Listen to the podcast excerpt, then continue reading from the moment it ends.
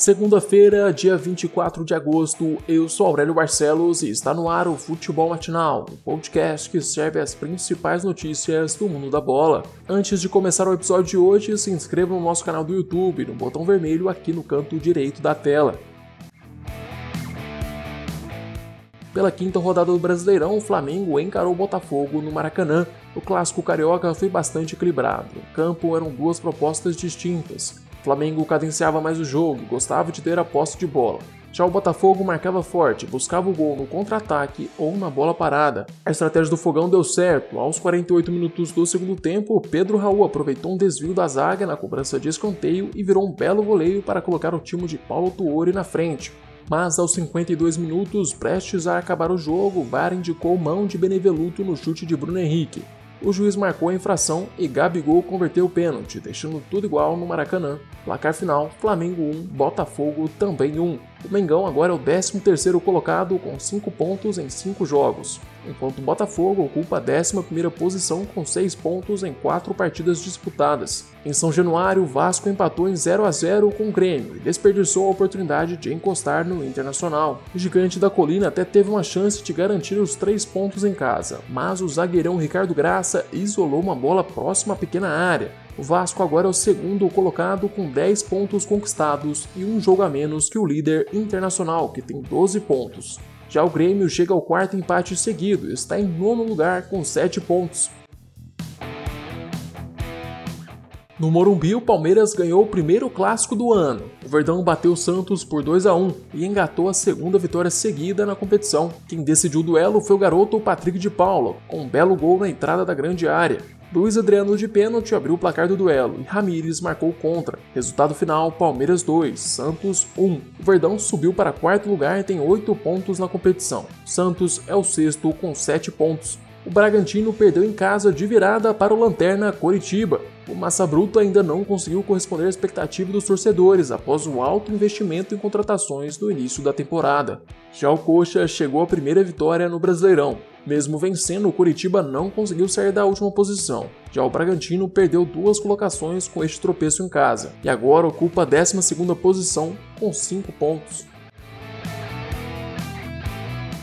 São Paulo venceu o esporte fora de casa por 1 a 0. Na Ilha do Retiro, o tricolor paulista não conseguiu desenvolver um grande futebol, mas desta vez conseguiu vencer. O gol da partida foi marcado por Pablo logo aos 5 minutos de jogo após uma boa assistência de Luciano. Enquanto o São Paulo volta a vencer depois de duas rodadas e subiu para quinto lugar com 7 pontos, o Leão completa a quarta partida sem vitória e ocupa a 18ª posição com 4 pontos. O último jogo da noite foi a reedição da final da Copa do Nordeste entre Ceará e Bahia. No Castelão, o Vozão venceu o time de Roger Machado mais uma vez. O Ceará venceu os três jogos do duelo nordestino depois da retomada do futebol. Nos três duelos, o Vozão marcou seis gols e sofreu apenas um. Ontem a partida terminou 2 a 0 para o Ceará. Esta que foi a primeira vitória do time de Guto Ferreira no Brasileirão. O Ceará é o vice-lanterna da competição com 4 pontos e o Bahia é o oitavo com 7 pontos conquistados. Vamos para um rápido giro pela Série B.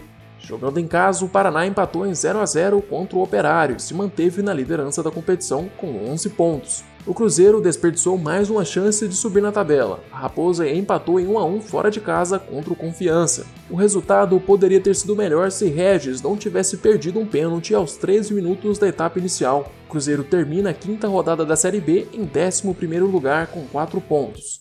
Já o Confiança é o 18º com 2 pontos. Agora vamos para as notícias internacionais. O Bayern de Munique é campeão da Champions League.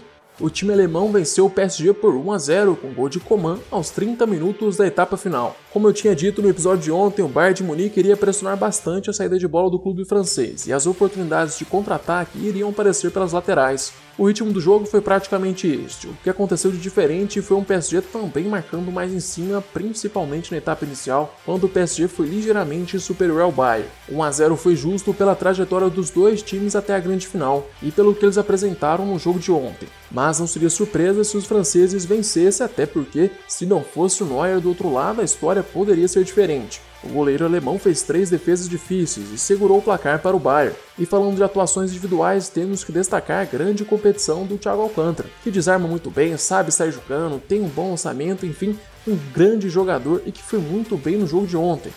Já Neymar teve uma partida muito discreta. O craque brasileiro pouco conseguiu fazer diante da forte marcação do Bayern. Tiveram até momentos em que o camisa 10 errou alguns domínios de bola no meio de campo. O destaque positivo do time de Paris foi o Marquinhos, que além de defender muito bem, quase fez o terceiro gol seguido na Champions. Chegamos ao fim deste episódio. Eu, Aurélio Barcelos, volto amanhã com mais futebol matinal para vocês. Eu te espero aqui às 6 horas da manhã. Aproveite para se inscrever no nosso canal do YouTube e seguir o podcast no Spotify. Se puder, também compartilhe o podcast com seus amigos e familiares. Até mais!